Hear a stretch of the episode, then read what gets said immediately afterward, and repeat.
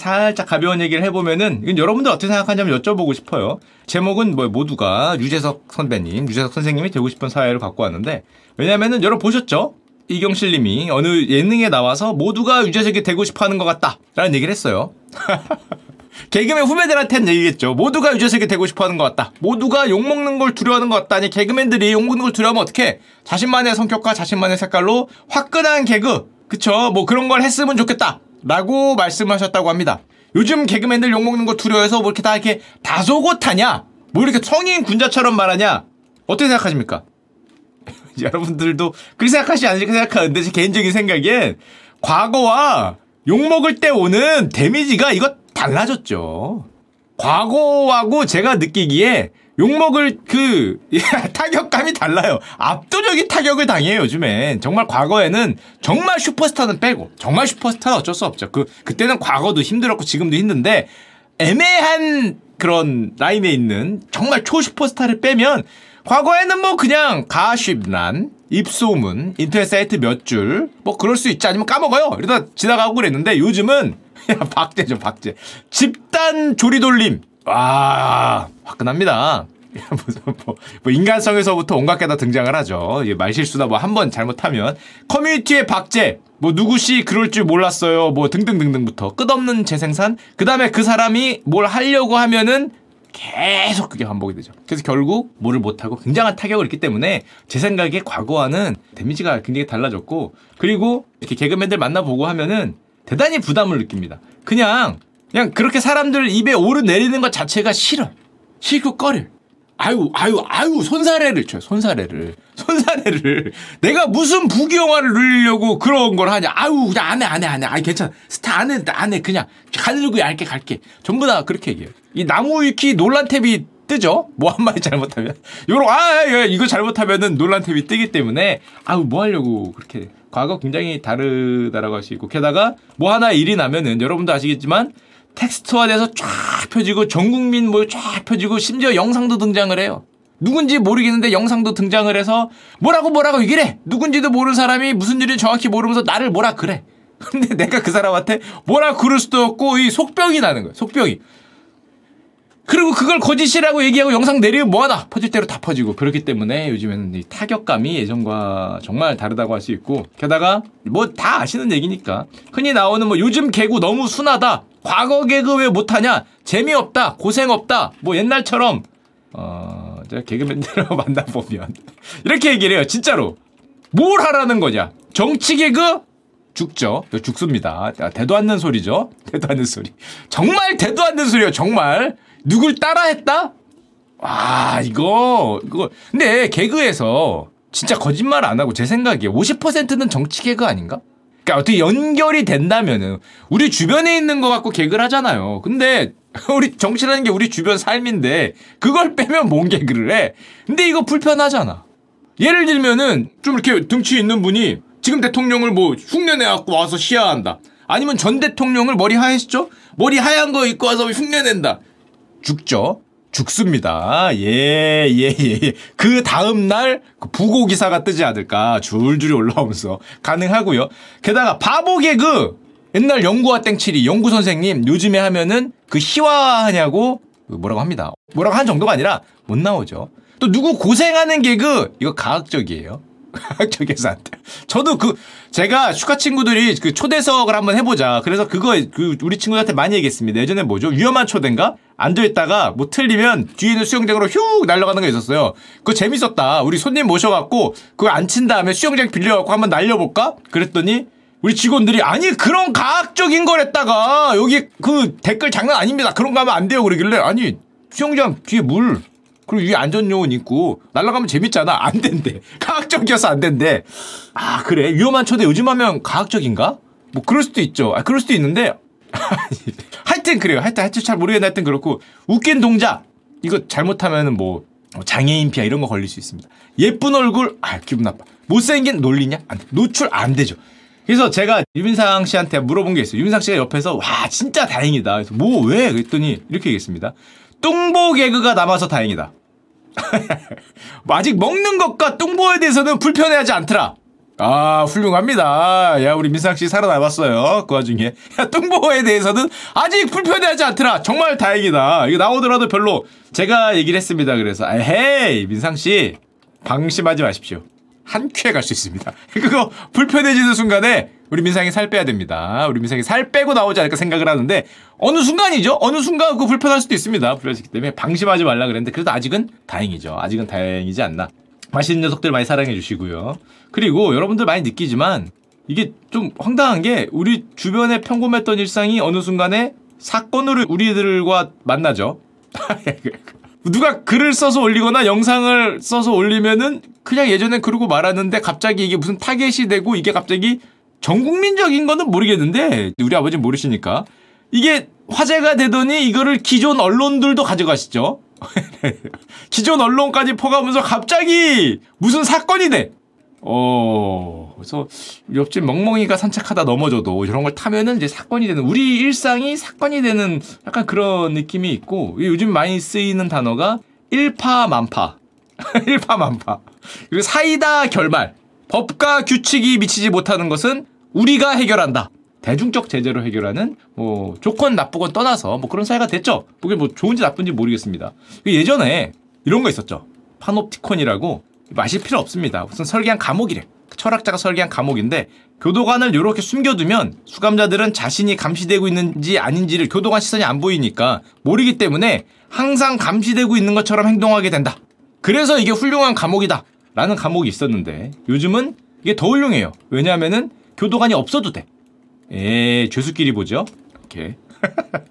이 교도관이 원래 가렸기 때문에 잘 안 보여서 교도관이 날 보는지 안 보는지 몰라서 조심하게 된다는 건데 요즘엔 이게 없어도 서로 봅니다. 에! 에!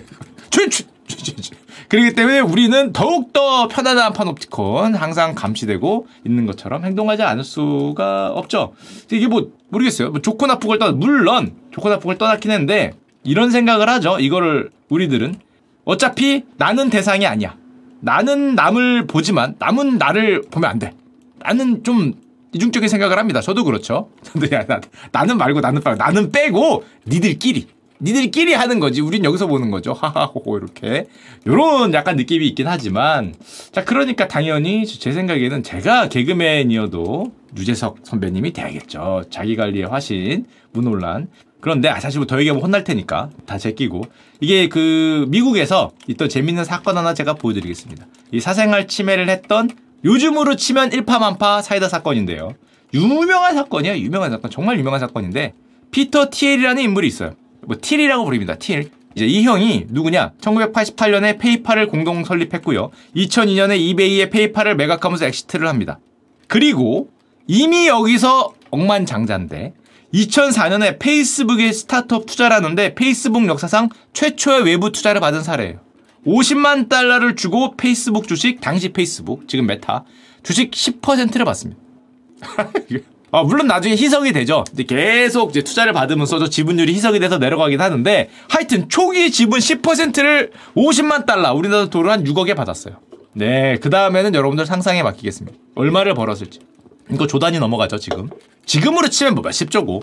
현재 추정 자산만 약 백억 달러. 십삼조 원에 가까운 억만장자라고 할 수 있는데 갑자기 억만장자 얘기를 왜 하냐? 이 억만장자가 이천십이 년에 미국의 황색 언론이자 이제 폭로 미디어인 고코미디어라는 데서 피터 티엘을 게이라고 폭로합니다.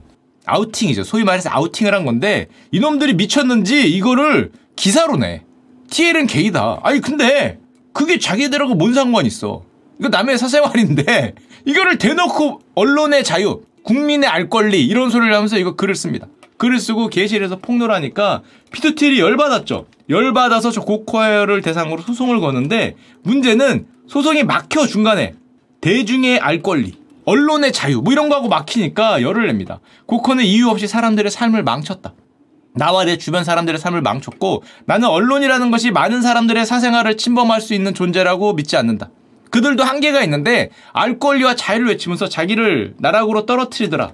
그러면서 나중에는 사생활 보호법 이걸 대단히 강하게 주장하게 됩니다. 어떤 사람도 원할 때까지 옷장 속에서 제가 대중에 나오지 않을 권리가 있는데 너희들은 나를 까발렸다라고 주장을 하고 또 몇 년 뒤에는 이렇게 주장을 해요. 그들은 기자나 리포터라고 부르면 안 된다. 마땅히 테러리스트라고 불러야 된다. 실리콘밸리의 알카에다라는 표현을 썼는데, 그들은 자신들을 기자, 리포터 또는 뭐 저같은 유튜버, 뭐 폭로자, 그들은 테러리스트다. 무슨 권리가 있어서 너희들이 이제 그런 걸 폭로하냐라고 외쳤죠. 외쳤지만 묻혔습니다. 묻혔어요. 아무리 아무리 백만장자여도 이게 안 통하는 거예요. 코코하고 소송전을 하는데 잘 안 돼. 그래서 이렇게 끝나는 줄 알았는데, 자, 여기서부터 이 영화가 시작이 됩니다. 이천십이 년 이 코코가 막 나가던 와중에 헐크호건의 그 거시기 거시기 동영상을 웹사이트에 올려요. 헐크호건의 누드가 나오고요. 당시 친구의 부인인 클램이라는 여성분이에요. 여성분 헤더 클레와 이 러블러블하는 모습을 정신줄 놓고 대중의 알 권리 뭐 이러면서 그걸 폭로를 해요. 폭로 영상을 올려. 그래서 엄청난 조회수를 올리죠. 더블유 더블유 이 왕년의 슈퍼스타인 헐크호건이죠.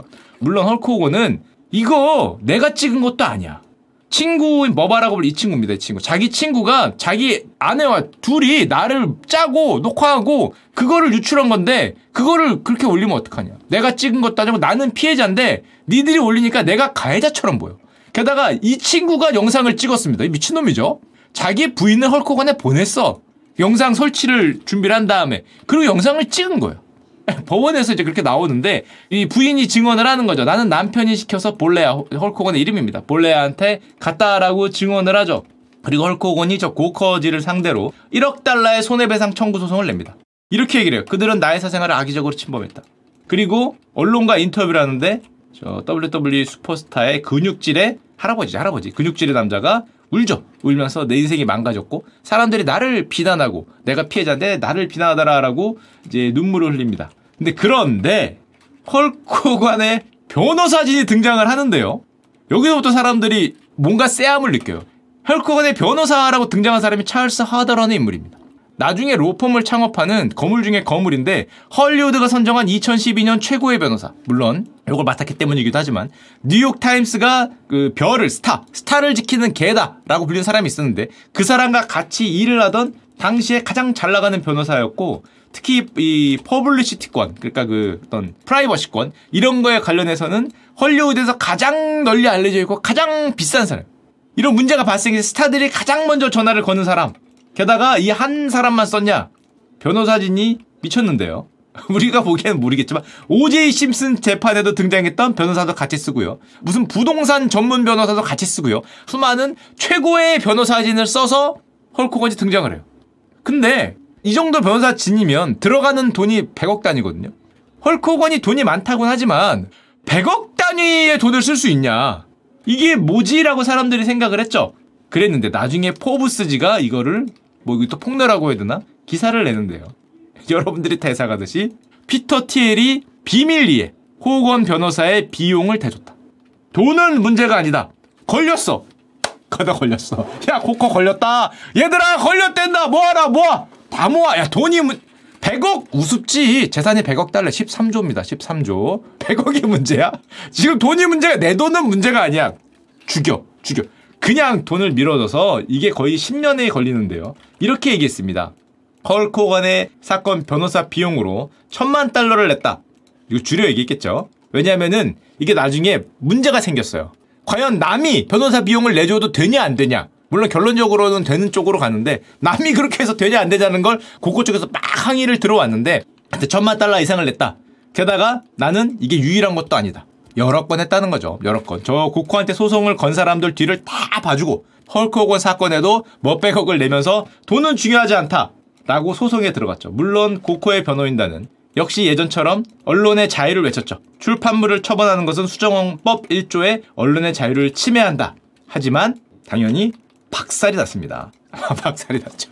초호화 변호진의 돈으로 밀어버린 그 사건의 문제는 자기들이 누가 봐도 명백하게 헐크호건의 그런 러브러브 비디오를 무단 게재했기 때문에 당연히 뭐 박살이 났고, 일억 천만 달러 소송의 결과, 이거 소송 오래 걸렸는데, 소송을 냈는데 얼마가 나왔냐? 일억 사천만 달러가 나왔습니다.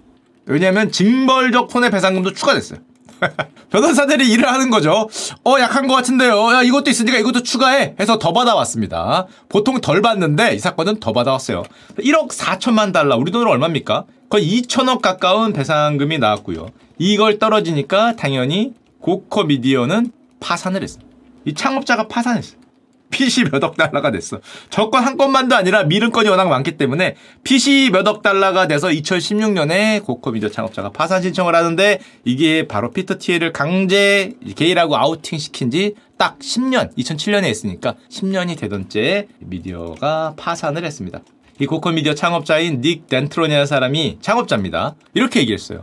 헐크호건 배상비 일억 사천만 달러 중에 일억 이천오백만 달러를 내가 개인이 배상해야 했다. 일억, 별로 안 되는 것처럼 보여도 천오백억입니다. 천오백억 이상을 개인이 배상했어야 됐고, 하지만 다행으로 생각한다. 뭐가 다행이냐? 나는 정말 비터데이, 정말 쓰라린 날이지만 저 억만장자의 복수에서 내 동료들이 드디어 자유로워질 수 있으니까 나는 위로를 받는다라고. 뭐 말도 안 되는 뭘 위로야. 자업자득이지. 남을 그렇게 깠으면은 결론적으로 그 자기도 책임져야죠. 자기도 책임져야 되는데 위로를 받는다라고 마지막까지 기죽지 않고 얘기한 다음에 파산하셨죠. 결론적으로 보면은 모르겠어요. 옳고 그름이나 맞고 틀리고는 모르겠는데 우리의 주변의 모두가 뭐 서로가 서로를 여기에서 여기에서 요즘에 그렇죠. 뭐 작은 사건까지도 어 옆집에 옆집에 옆집에 뭐 없나? 어 여기서 어, 어 여기 오, 뭐 이렇게 하는 그런 시대다 보니까 뭐 누구나 다 논란 없고 그냥 언급 안 되고 언급 안 되는 그런 자기관리의 화신이죠. 유재석 선생님처럼 되고 싶어 하는 게 아닌가라는 생각을 잠깐 해봅니다.